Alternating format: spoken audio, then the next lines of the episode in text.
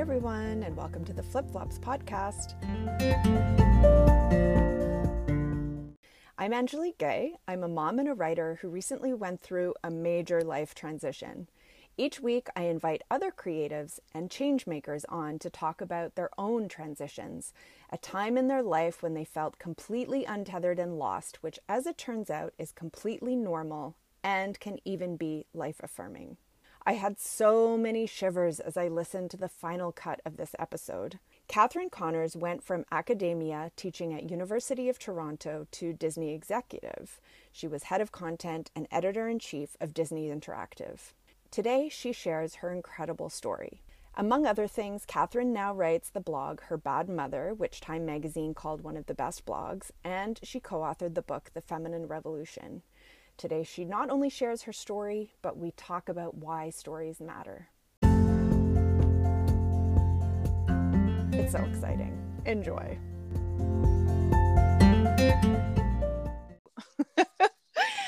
There's so many reasons that I wanted to talk to you. First, I just want to know how you're doing and do you feel post pandemic yet? how are you feeling? Oh, that's such a good question. It's such a complicated question. I can't say that I'm feeling fully post pandemic yet. Okay. I, I, still feel I, I, am in Los Angeles, which is doing pretty well in terms of getting quote unquote back to normal, whatever normal really means. You know, but it's still, you know, it's still out there, right? And I, I, yeah. I think that we still have ample reason to be cautious. Yeah. about moving back into the world. So I guess I'm I, I'm cautiously moving towards a post-pandemic yeah. mindset. Yeah. No, I find it interesting because my impression was was always that there'd be this big party or this, you know, uh. 1920s extravaganza and and it's really more of people saying um I really like being by myself mm-hmm. and I actually really like quiet and mm-hmm. I like taking long walks every day and taking care of myself. So can it please stay this way? Yes. that's that's, yeah. that's like my impression and I'm wondering how it's how it feels in in California yeah it definitely feels that way to me i mean i'm a i'm a high functioning introvert so or a high performing introvert who sometimes gets mistaken for an extrovert and i'm really relishing the I, I have relished and and want to continue to relish the ability to sort of opt out of the busyness of social life in Los Angeles, right? Not everything has to be a lunch or a cocktail, right? It's like, you know what, we can Zoom. you know we can get on the phone. Right. You know it's we don't have to be hustling socially in order to be connected. So i've I, i am hoping that, that that's one piece of, of of this period that we've been through that i'm hoping to hang on to at least a little bit. Yeah so you're like welcoming this hygge. Hygge is that how you say the danish? Yes yes. Keeping yeah, it cozy? exactly. keeping keeping it cozy. I'm all into cottage core and hygge and you know keeping it quiet and peaceful. Yeah, I love it. So you have such an extraordinary story. It's such an honor to talk to you. This is a podcast about transition. So, mm. you know, the main transition that I see for you, not knowing you personally, is really that transition from academia to Disney executive. So, the floor is yours. You told me you like to talk. You know, you are a professor, an oratory spectacular person. So take us through your story and how you went from A to B. And then we'll talk about C, which is where you are now. But let's talk about or that story first. Maybe D, E, F, or G, or somewhere further along in the alphabet. Um, yeah, there there have been there have been many transitions in my life, but you're quite right that the transition out of academia and there you know there were a few beats between academia and and Disney executive, but but that was certainly a big one and it, it's the one that that people tend to be most intrigued or surprised by, right? It's a you know it's a it's a big leap, especially especially given that a big piece of what I focused on when I was still an academic was storytelling around women and girls. And I had done my fair share of critiques of Disney princesses as an academic. So it, it was almost like moving over to enemy territory in a way. So transition almost understates it. How to best tell the story. I, I really thought that I would spend my life in academia. You know, I, I, I grew up sort of expecting and wanting to be a writer in, in some capacity. I always loved ideas. I always loved study. I always loved mythology and poetry and all of the, you know, the sort of depth of human exploration into like the realm of the mind and the psyche and the spirit. So when I fell into fall might not be quite the right word but i'll use it when, when i fell into a rhythm in uh, on a path of being in academia it felt like the right one and i expected that i would live a life reading books under oak trees and holding forth with students and writing academic tomes and being a scholar. And I did that for a good while. I mean, I was in the academic world until into my mid 30s. So, you know, it was a fair portion of my uh, of my adult life. I worked in the field of political science, but in the philosophy corner of political science. So I, I looked at my, my main area was the history of political philosophy and the history of ideas.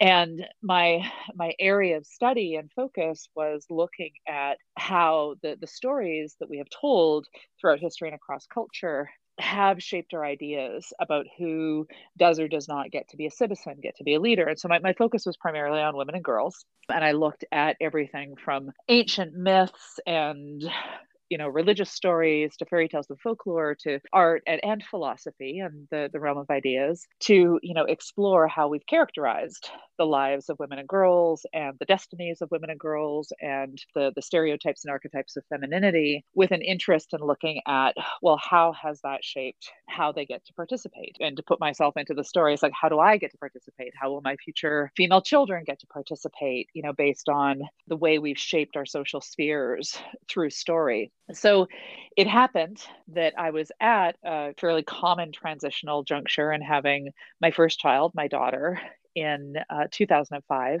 when I and I was teaching sessionally at the University of Toronto and still very much feeling that I was going to stay on that particular path. Although there are sidebars I can go into of sort of questions that were being raised for me, not least around my own femininity. I'd been the, the school of philosophy that I'd been reared in was really pretty rigorous about the the challenges and the the rigors of philosophy, and it was not uncommon to hear in the history of that discipline that women couldn't or shouldn't be philosophers because they're too inclined to be to become attached to motherhood and to family and to their reproductive and physical realities. And so when I was pregnant with my daughter, I was really grappling with that because I was confronted by the fact that yes, I was physically now attached to this path of becoming a mother, you know, and then I had my daughter and realized that I was in a state of experience where I couldn't think or read or study my way through the challenges, which was challenging for me because I was very accustomed accustomed to being able to think or study or read my way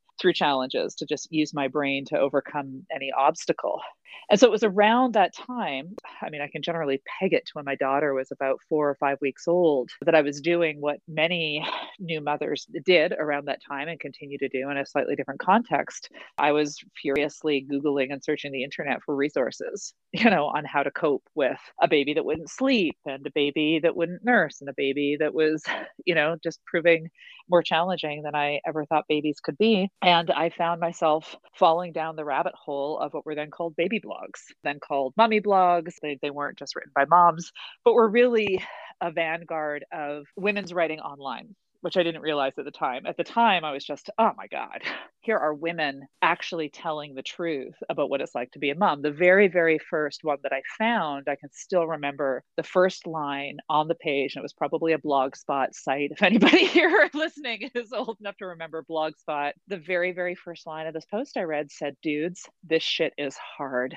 and it was like my brain exploded both as a new mom and also as a scholar was like oh my god right? This whole world that i'd been exposed to of just a very narrow books about raising babies, what to expect when you're expecting, and baby whispering, and then all these magazines at the time, which were very soft focus daisies, very whitewashed, sometimes quite literally in terms of race, portrayals of what motherhood was like. All of a sudden, I was seeing a story about motherhood being told in the voice of an actual, real, live mother. And I just kept following the links and went down the rabbit hole. And as a new mom, again, I, I felt saved. But also as a scholar, you know, who had been studying the history of how we tell stories stories about women was in this space where it's like, oh, here are women telling their own stories about their private lives, their domestic lives, and challenging all the assumptions that we usually hold in the culture about what it means to raise children.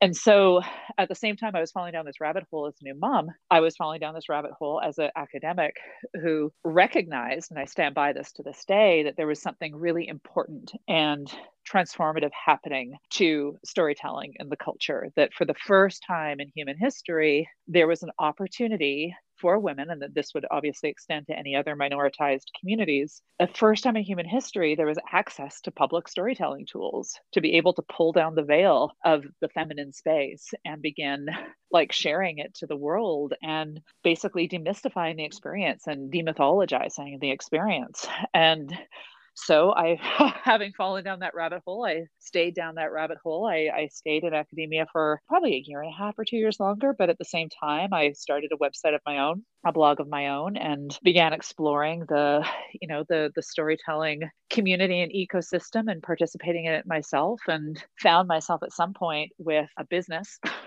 quite accidentally. It's a whole other story. And a recognition that I wanted to explore that space to really look at how women were actively telling their own stories rather than stay in a sort of a more detached academic space, just looking at how stories had been told about women in the past. I want to ask as a writer, you know, you you were always writing from the point of view of being a scholar of writing about women and women's stories. And then all of a sudden you were a woman and a mom writing from actual experience and your emotions. So I'm wondering, did you jump right into that different type of writing? Or did you find yourself having a hard time maybe writing more as a scholar? How did you change the voice in your head? Was it easy or difficult? Uh, that's such a good question. It's interesting. I haven't really thought about it that closely. I will say that in some respects, it was a little bit of both. In some respects, it was very, very easy because it was just a lot like journal writing, like mm-hmm. diary keeping, except it was public, right? And I'll be honest when I say that it took a while for me to truly appreciate that it was, in fact, public, that if I could read other women's blogs, then they could read mine. right. But when, when I first began experimenting, it was, you know, as a, as a new mom who was really grappling with her experience, it was, it felt like a relief to be able to share it, to say it out loud. At the same time, I, I was still had very much an academic hat on, and anybody that wants to go dig into the archives of her bad mother, you know, my blog can see that I like I wrote, for example, I wrote a post called Socrates and Sleep. I did a series on looking at sleep training through the lens of ancient Greek philosophy. So if you want to get a okay, sense of how dorky you, I could be. You always I, have that academic always, mind at the same time, kind of watching yourself writing about something that you had only looked at from a distance and then all of a sudden you were experiencing it and i love that you kept that with you well it was it was interesting because i mean initially a big part of my intent was like oh i just i'm, I'm to look at the i'm just i'm to study this right? You know it was like finding the rosetta stone you know of like oh like this is you know i really believed i still do believe that it, it represented this really important turning point in how we understand women's domestic lives women's lives you know in general. And and so there was a part of me that was continually and i couldn't help it right? I mean if you've been in academia as long as i had been at the time it's hard to to shake it. I still sometimes refer to myself as a recovering academic. You never really lose it. So it was like i couldn't help but write about if i was going to write about sleep training then of course i was thinking about socrates. You know i wrote about eros and our love of our babies. And i think i you know i i think i like i probably drug in every philosopher from the canon at various points points to to try to make sense of the space that I was in. But at the core of it, I was telling my own story, and that was part of what was radical about it for me was that there was this opportunity to actually do while exploring, to actually be in the community, to be a storyteller while thinking about the larger implications of what being a storyteller of femininity might mean. So you went from academia to having this huge moment of saying, I am going to join the revolution of telling people what it's really like. Yeah. And yeah, so I... you started your blog and then you probably created a community quite quickly. And then what happened?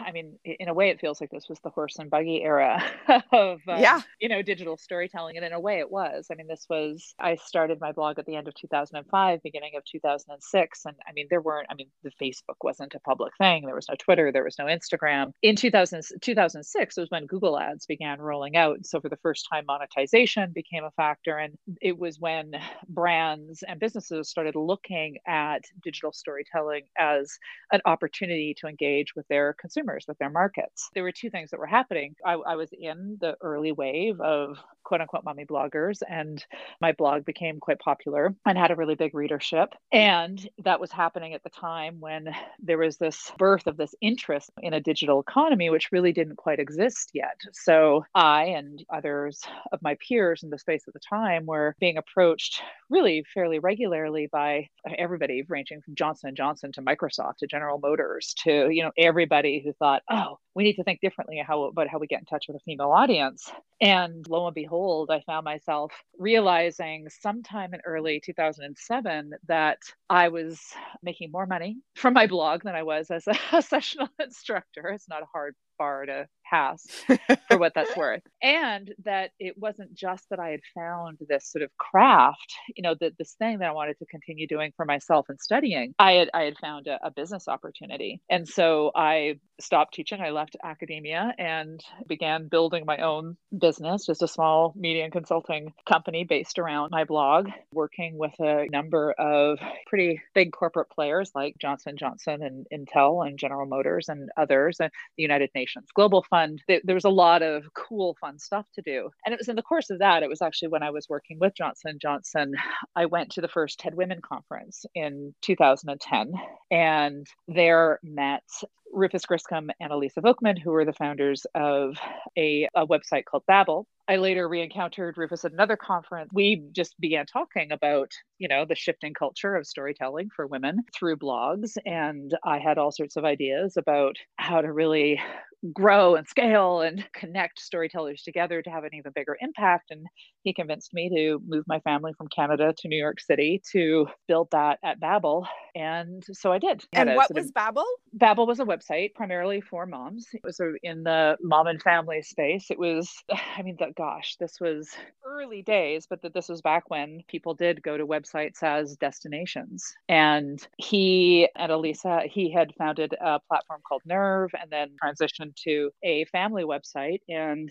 he and I, over the course of a couple of conferences, spent some time ideating on what could be done to elevate the discourse and connect more storytellers in the space and have their writing have a bigger and deeper impact. We imagined like a New Yorker for parents kind of thing. And he convinced me that I should take my family from Toronto, Canada, and move them to New York City and build that on the Babble platform.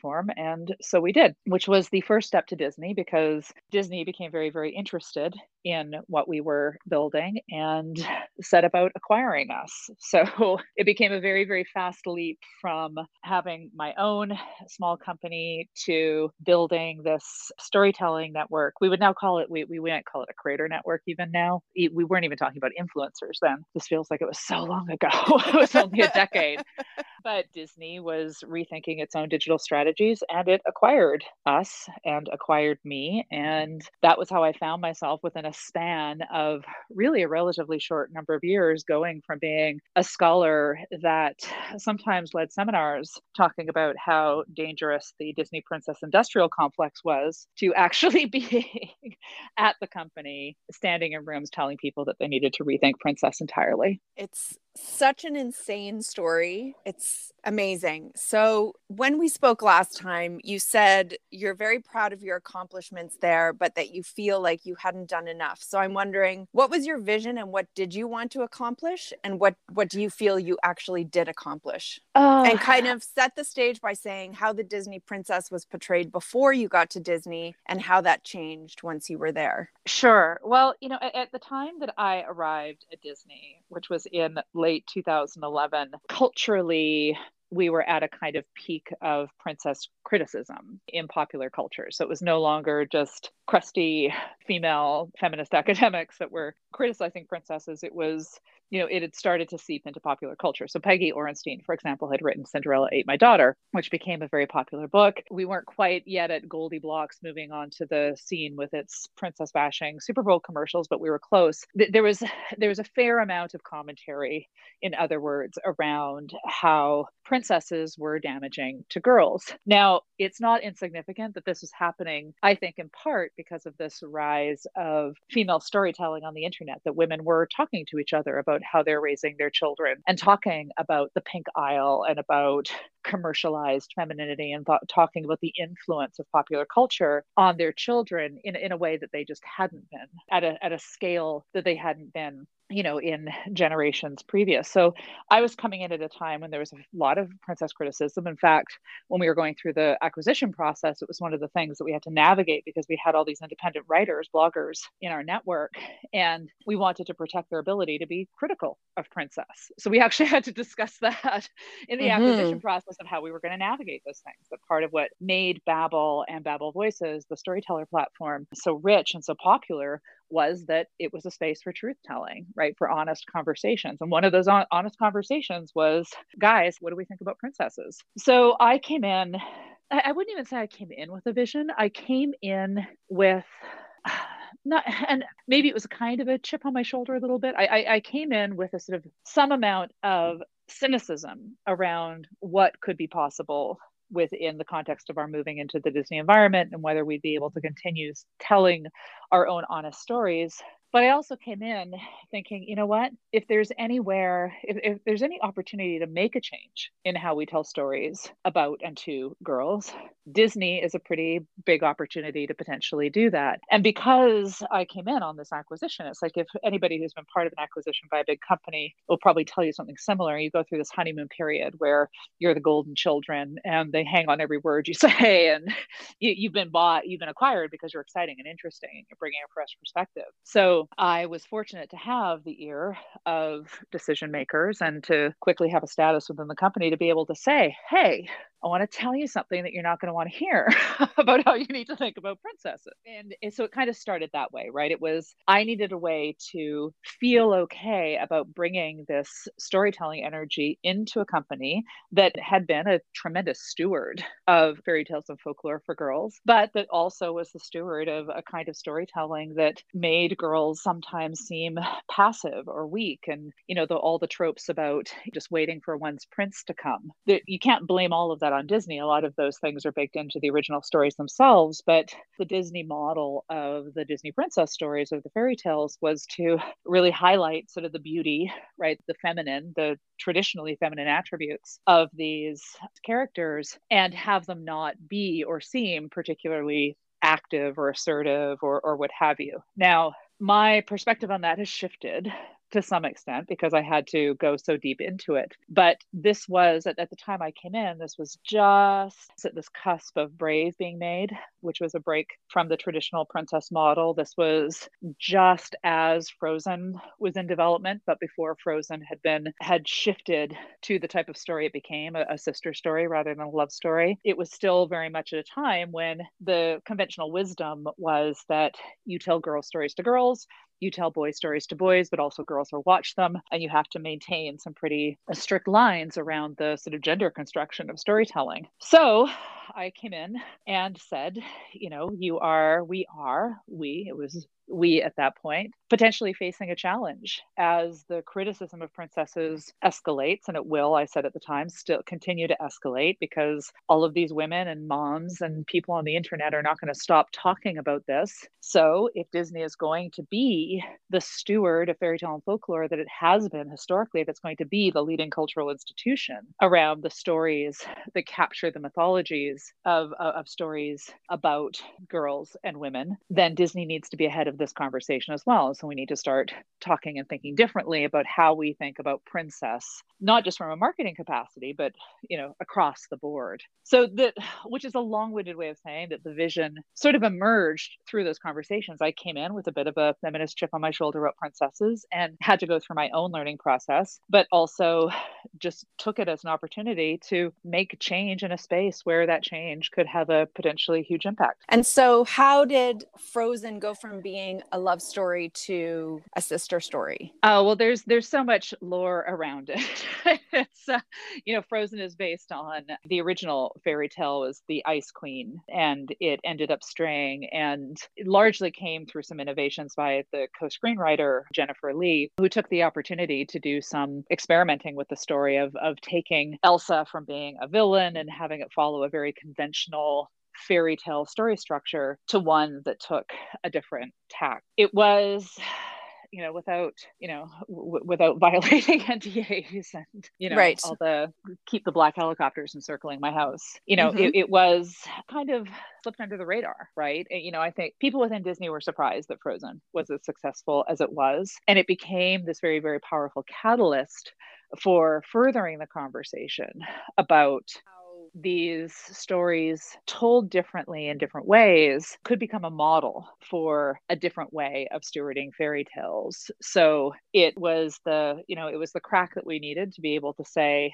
there's an opportunity here. It's not just about avoiding the softening of the princess franchise, you know, as a market consideration, but this is also, this is what keeps Disney in the lead is by telling different types of stories, types of stories that are not just inspiring girls in a different way, but also inspiring boys boys and dads and creating a different kind of framework for the kind of entertainment that children will love, but also that their parents will feel good about. Mm-hmm. So, do you have pride around having something to do with that change? And what can you share about what you feel you accomplished during your time there? When I left Disney, it was partly, well, it was in no small part because I, I sort of felt like I was just extremely limited in how much change I could affect, right? That, you know, a, a ship like Disney moves very powerfully but very slowly that making big changes is not you know just doesn't feel like particularly accessible.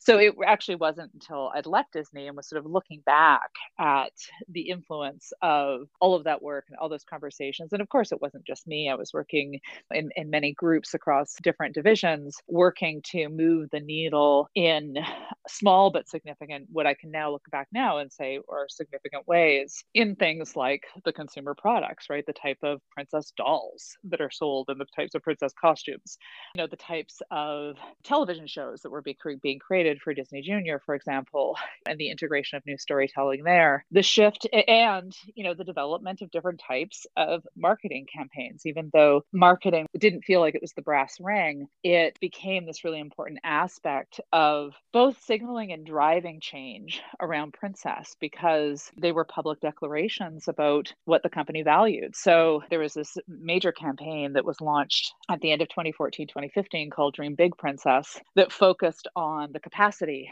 and scope of pursuing the power of one's imagination and ability to dream as the focus of these stories as opposed to the the simply waiting to be rescued aspect. So a marketing campaign like dream big princess was this big signal to the world and to the culture that what disney was valuing was assertive princesses was assertive female characters who had big dreams and big ambitions and pursued them and that in itself became a way of reshaping the kind of story you can tell about the stories right? It became a mechanism for not just looking at the animated stories, but looking at the live action Cinderella, for example, where her feminine characteristics of being compassionate and kind become superpowers in a way that it is her compassion and her kindness that make her powerful. And so it wasn't just about cracking open the doors a little bit to get different types of movies made, like Moana and Raya and the Last Dragon, and the stories that we've started to become more familiar with, but also cracking the door open to what's being celebrated in female characters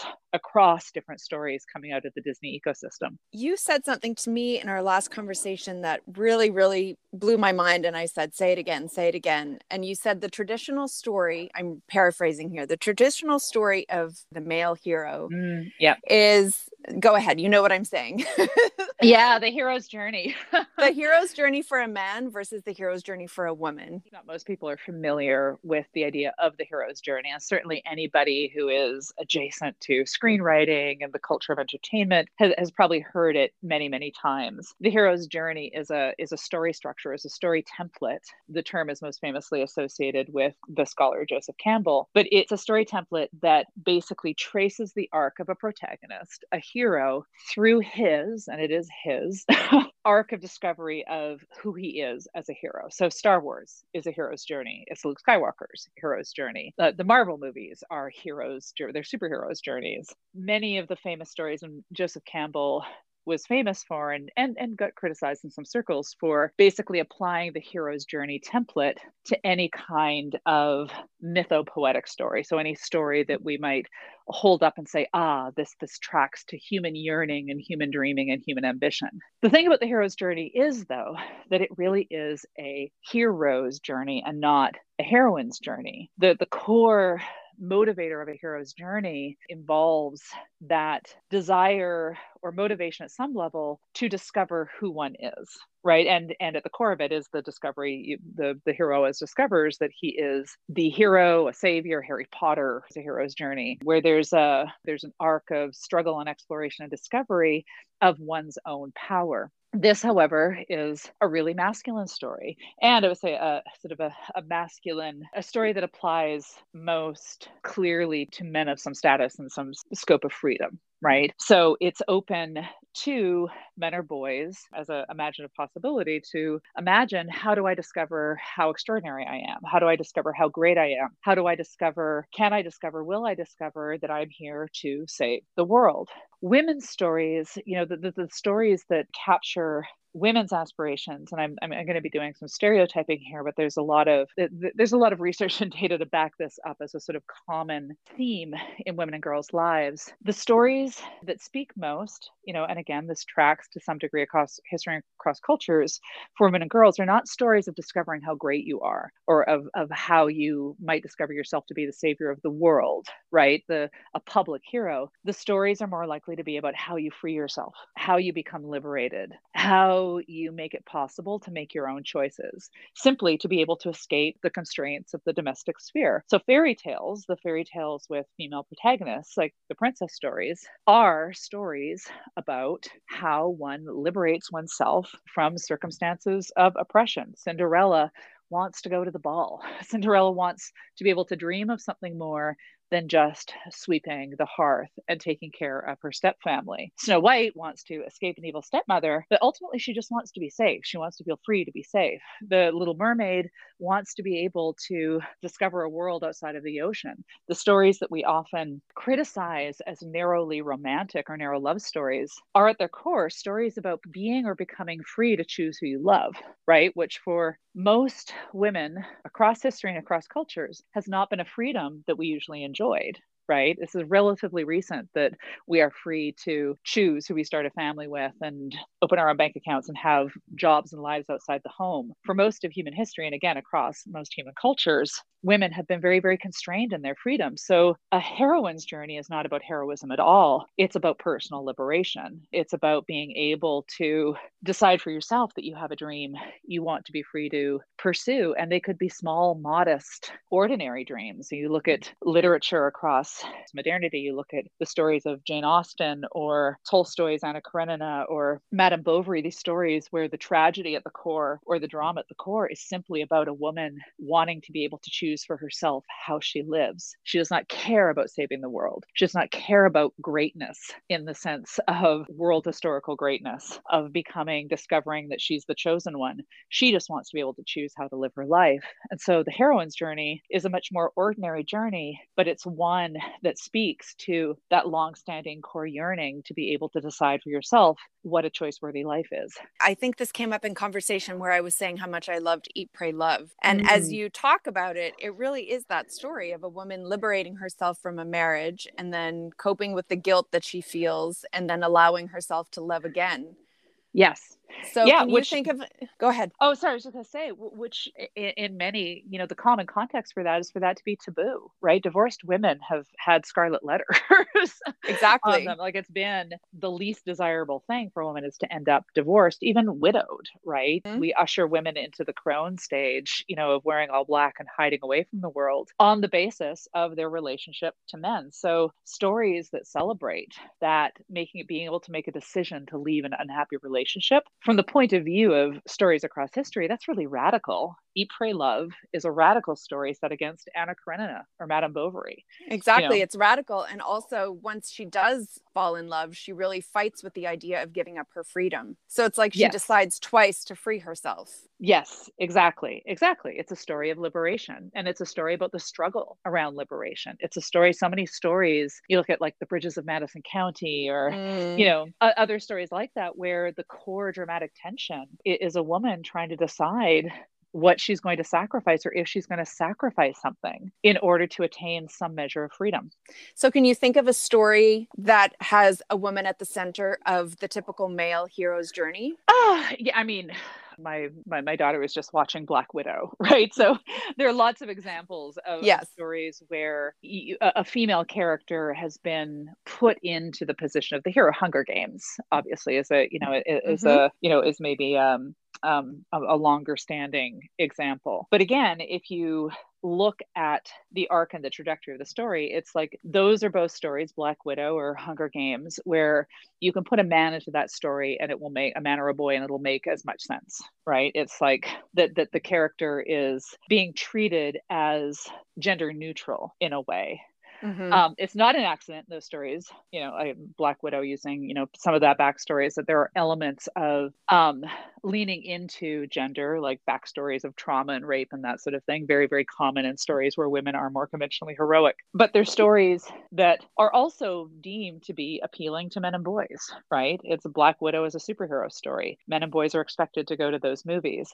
A love story, Twilight, different thing. The focus is on the love story, the choosing who you love and the action and heroic element are held enough at bay that they're not the most significant piece. A lot of young adult fiction of YA fiction has the sort of love story at its core because not because in a hero's journey it becomes this point of discovery and you know a sort of a point of tension or conflict for the hero's arc. Think of the Matrix, for example, or all the Star Wars trilogies. In stories where the protagonist is female, from a, a more feminine standpoint, the love story is there because it is representative of, of, of what she's what she's yearning for not necessarily personally but what we culturally have decided is the likely sort of source of her aspiration. Again it's not that culturally that we have this ingrained sense that women and girls only want love. It's just that for so long that was the signal point of their limitation, right? Of not being able to choose who to love. And there's a, we've got a bit of a cultural hangover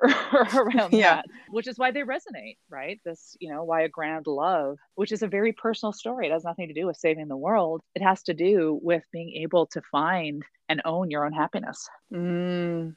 So, why is it important that we recalibrate the heroine's story? Why is it important to put that out there for our uh, girls, for ourselves? And what do you see as a more evolved version of? I keep wanting to say, how do we get it right? But not that there is a right and wrong. I think all these yeah. stories are valid. To your point, it's revolutionary to tell your truth. So, yeah, why is it important? And what do you think is the future of female storytelling? Well, I, there there are a bunch of reasons why it's important. One of the most important is that it shifts if we can get comfortable with telling a different story of what it means to be heroic, right? Of what it means to be a protagonist, right? Of what it means to be the main actor or author of a story. If we can shift that away from the idea that heroism always looks like being a savior, being a chosen one, saving the world, then we have an opportunity to recalibrate how we think about power, right? That when we can look at stories where the heroism is quieter, where it is about leading a choice worthy life, about securing one's own freedom, about being compassionate and caring, you know, again, the example of the live action Cinderella, where that message is really put on the surface that it's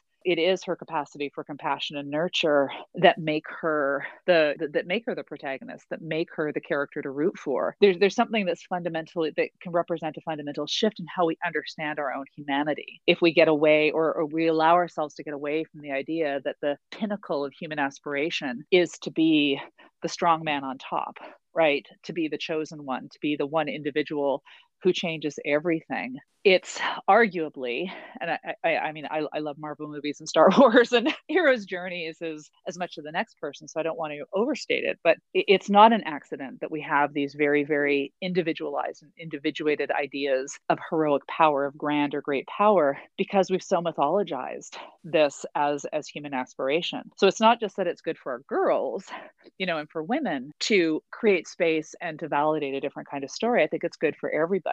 The other aspect of this too too is to push against this idea that to be a strong girl or a strong woman means acting or looking like or behaving like a guy, right? So when we just put a female superhero into the movie, it's like that's great because we're getting female representation, but all we're seeing her do is perform in a masculine posture, right? We're looking at her take on the role that a guy would usually fill, take on all the attributes and practices and performances of a male hero. And when we do that, we just reinforce this idea that the human default is male and masculine, right? That all anyone should want to be is a masculine character who emerges as a hero. And if you do it wearing a skirt, that's great, right? That's good for women and girls, but it still reinforces the idea that the default setting for humanity is a masculine one. And that again is that problematic for women and girls, but it's also problematic for boys. I mean, boys should have different models of what it means to move richly through the world, right? Boys should be able to see stories where it's portrayed as as choice worthy to be compassionate and nurturing, to want to take care of children or take care of a community, to be partners rather than heroes. So, how does all of this fit into your book that you wrote with Amy Stanton called The Feminine Revolution? Mm. Well, the reason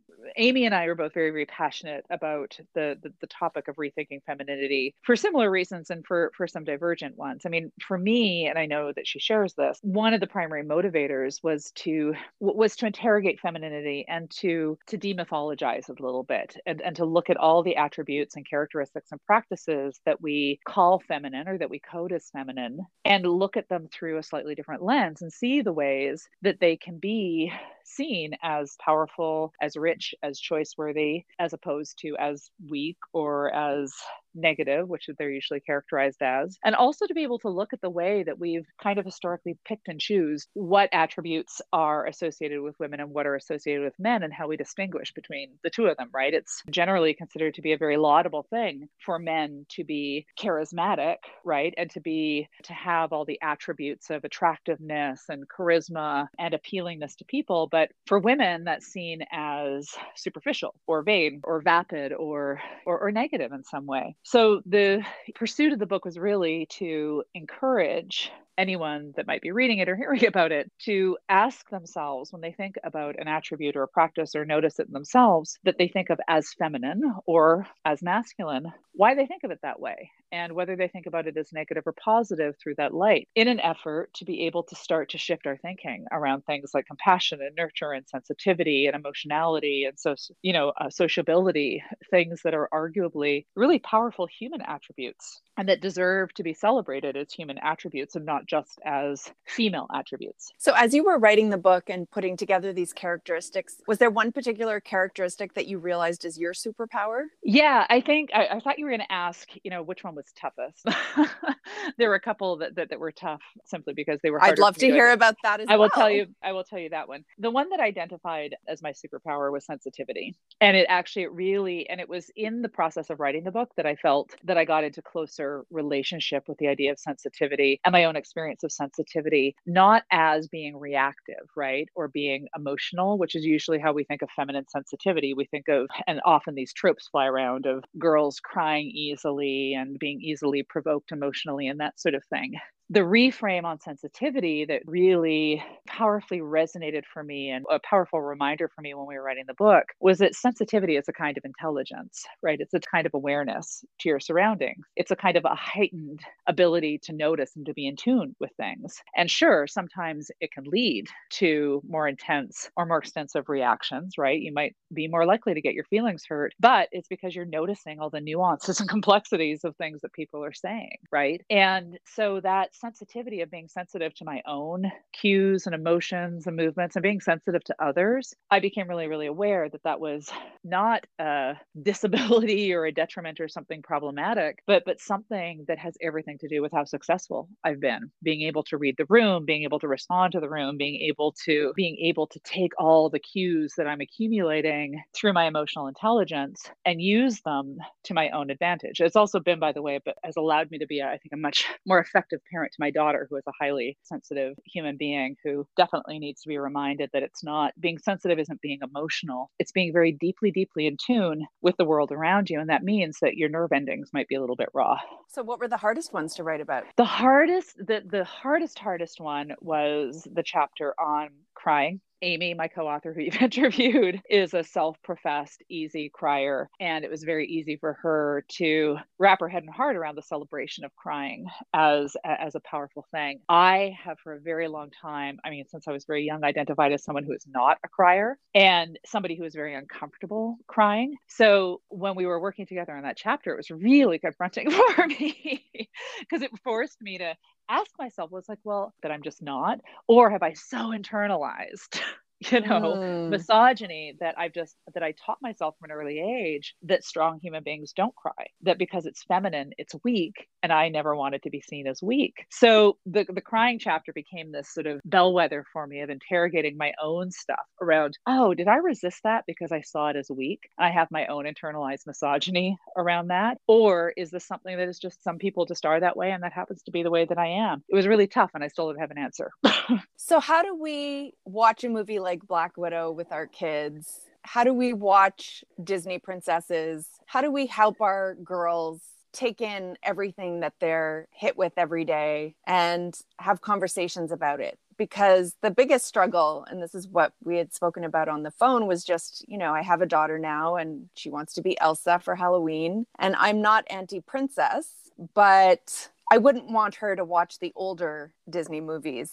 So, how do you have conversations like this with your daughter and empower her, if you're okay with that word? Even that word has mm-hmm. become mm-hmm. controversial now, in that it means you need someone else to give you power when you can yep. empower yourself how do you how do you open a dialogue like that i know that you talk a lot about it with your daughter so what, well, what are your I, I thoughts on of, that talk a lot about it with both my daughter and my son and your son yeah of course yeah it's and, and there are two ways of coming at it i mean one to to take on the question of the the older disney movies and the more traditional stories those are as important to have conversations about as the newer ones are because they're an important point of reference. It's it's very very possible and not least because those stories are based on very very very very old stories. You mm. know the the oldest recognized story cinderella story comes from like third century china right it's like these are these were not created in europe out of whole cloth these are these are stories that have been resonating in different forms for a very long time what was the in name top- of the story that originated in china oh you're catching me on the spot a little bit. I That's can't okay. remember the exact name of it, but it was the the slipper was not glass, it was fur. and there's some speculation that in the translation to the from the older versions to the French that the ver and the ver got confused, you know, and it became went from fur to to glass. And there even there, there's you know some scholars say that there's older stories even like mm-hmm. you know pre-biblical, you know, ancient Greek and Cretan stories that that track to those models. All of that is a long-winded way of saying that there's value in looking at the legacy and history of these stories and reframing them for our children. So, for example, I've had the conversation many times with my children that if you look, you can look at the Cinderella story not as a story about a princess being rescued, but a story about a girl who wanted something different for herself and who actually worked hard to to try to realize it and that she you know she summoned all the help of the the various creatures in the disney version that support her and they supported her because she was compassionate and loving and nurturing. They wanted to help her. She had a fairy godmother because she attracted that to herself. The fairy godmother only appears to people who are already doing the work themselves and helps them manifest their power. So the story of Cinderella is a sort of story of her own liberation, right? The story of Snow White, even the Disney version, is a story of a girl escaping a terrifying situation and making a new home for herself, right? If you put a boy in the character of Snow White and, and just play the whole story on the same track, you start to see it's like, oh, this is kind of amazing. This young person rescued themselves, made a home,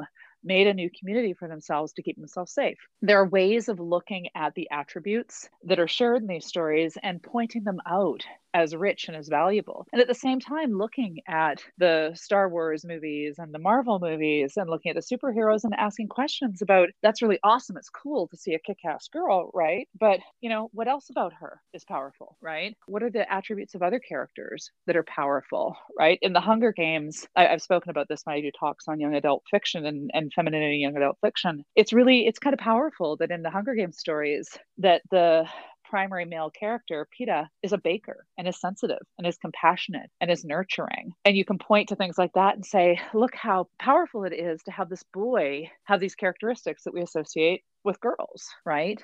And also, and the main character is protecting her younger sister. Protecting her younger sister. So exactly, it's it's looking at the stuff that goes beyond the muscle, right, or the the superior physical force, right, or the superior technology, right. Iron Man is powerful because he's super rich and he's super smart, and he can make any weapon that he wants, right. And Hulk has physical strength, and there's a lot of focus on physical strength and being dominating. But you can also find the threads where it's like, look who is nurturing. Look how Bruce Banner really grapples with his temper and his anger, right? Look for the nuances and how we understand power in these stories. Look for the things that we celebrate. If a character seems really cool, ask your kids why.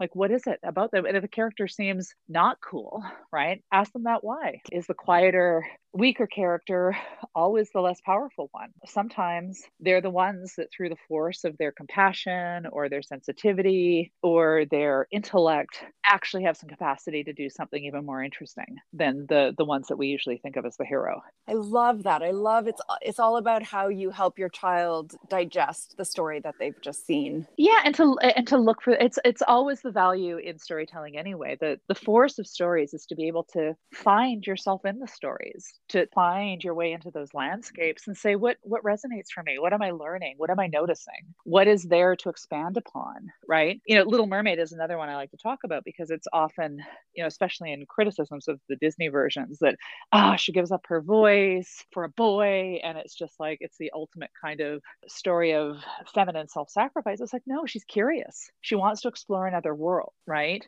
mm. the love mm. story is a sort of is a piece there but but she doesn't give up her voice because she falls in love from the very beginning she wants to she, she's curious and she wants to explore and she wants to discover and you know, she falls into a sort of classic drama that we probably fear most of our kids will fall into. They want to explore and then they get into trouble, right? You know, there are ways to explore. It's so interesting because as you say that, I always got hung up on the fact that she gives up her voice, but she still has her other senses. She has she can still see, she can still feel, she can walk, she can run, she can do all yeah. of these other things. And, and so for her, them. and she uses them. That's so interesting. I never looked at it that way. Yeah, it's just it, it's choosing how to look at the stories. The world is full of stories that we can characterize as problematic, right?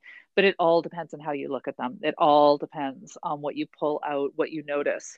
And and that's simply a question of learning to be a you know a sort of critical engager with the culture. And I, I think that's the best thing we want our kids to be rather than saying look this is a bad characterization of girls or boys and this is a good one to say what do you notice? What resonates for you? What seems true? What seems false? What makes you sad? What makes you feel strong? to find themselves in the stories. I love that. I just wanted to talk about that documentary this changes everything about the Geena Davis Institute and all the work that they did. And I just wanted to, to me, it all relates in the idea of the CSI effect, which is mm. that girls started signing up to be coroner. Exactly. So all of a sudden, more women started signing up to have that job title after seeing it on CSI. So the whole idea of female representation being so important. So I'm just wondering, what are your thoughts on all the work that the Geena Davis Institute has done from what was announced yesterday with Lego? I don't know if you saw that mm-hmm. yesterday. Yeah. I just find it so exciting. What are your thoughts on that? And so, you know, I really like your interpretation that it's it's all about what we pick out of a story and and the conversations we have with our kids but then do you also agree that representation needs to be oh, yeah. needs to be improved? And are you hopeful? And what do you have to say about that documentary? Yeah, no, look, it's representation is crucial, right? If girls and women don't see themselves in the stories, or, you know, kids of color, kids, you know, LGBTQIA kids, you know, if we can't see ourselves in the stories,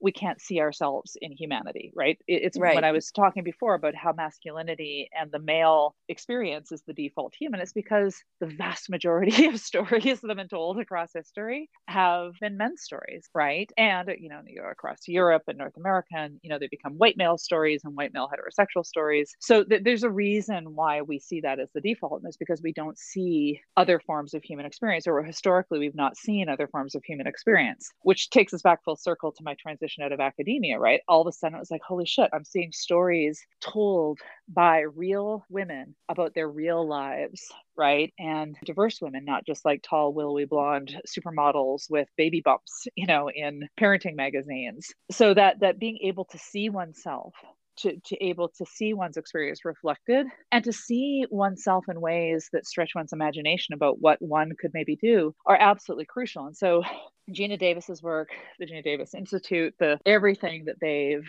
been doing is absolutely crucial because it is moving the needle on it, it, because it's it's put pressure, you know, on the gate kept story makers to actually think differently about representation.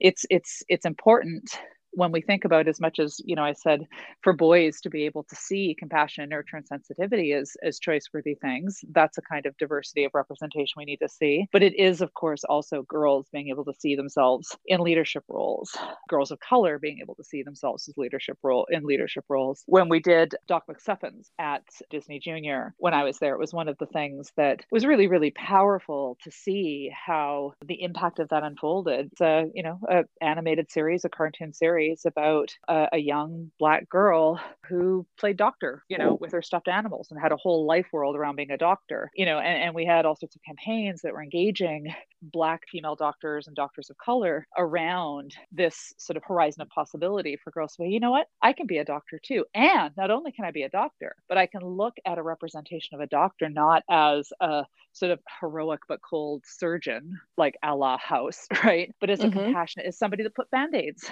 on scraped knees, right? As somebody who's a nurturer. And so when representation both shows what's possible across the scope of all the heroic stuff that we've been talking about, but also shows that there are a multitude of ways of being, then we're actually increasing the, the scope of possibility for our kids and organizations like Geena Davis's and you know others that are out there are doing absolutely crucial work in this regard. What is your daughter and what is your son going to be for Halloween? Oh my gosh, you know, I don't even know because last year there was no Halloween we were just talking about that the other day you know about how we hadn't even given it given it much thought because last year there you know there wasn't any. Or i think we drove around in our car to one of the you know there was like a drive through trick-or-treating thing. In previous years we've had our fair share of princesses and marvel characters. We have had Katniss, you know, we have had largely drawn from the stories, which is a reflection of how impactful the stories are on our kids. Peter Pan, Minnie Mouse, you know, all the characters that loom large in their imagination. How about your daughter? Elsa. Elsa. Yeah. yeah she, she says, I want to freeze everybody, mama. See, there you go. Right? Yeah. I want to use my power. That's right. I love it. Thank you so much for your time. I could keep talking to you. We didn't even get into feminism and COVID and employment and women stepping back from from working and whatnot but perhaps that'll be for another day another day for sure. No it was so much fun talking to you and i look forward to doing it again. Thank you so much and happy halloween. Happy halloween to you too. Take care. Thank Bye. you. Like i said i had shivers this whole time she talks about Disney princesses like they are real people that I can relate to. And I think that speaks to her passion for myths and politics and stories, but it also speaks to how these stories become a part of us as individuals, as a culture, and as a species. They create a common language that helps us understand our lives, our dreams, our life choices. To quote Oprah, freedom means having the ability to make your own choices. And this whole idea has helped me reframe movies and princess movies, Disney movies, I may not have shown my daughter before this conversation. For example, with The Little Mermaid. Yes, Ariel gives up her voice, but that is her choice to make, and that's a powerful narrative to focus on. I also love the idea of changing our culture's default story from the hero who saves the world all alone to the hero or heroine who works together with others using something other than physical power. Can the story of humanity change from a story about ego driven individuals to a species that works together using our combined empathy and sensitivity to what's around us? I believe it's worth asking the question. I want to read something from Catherine's blog that caught my eye. The name of the blog post is A Princess is a Wish Your Imagination Makes. She writes Children, after all, tend not to be hardcore literalists. They have no respect for the authoritative vision of an all powerful author. They are postmodern and post structuralist in spirit, and they are anarchic in their play.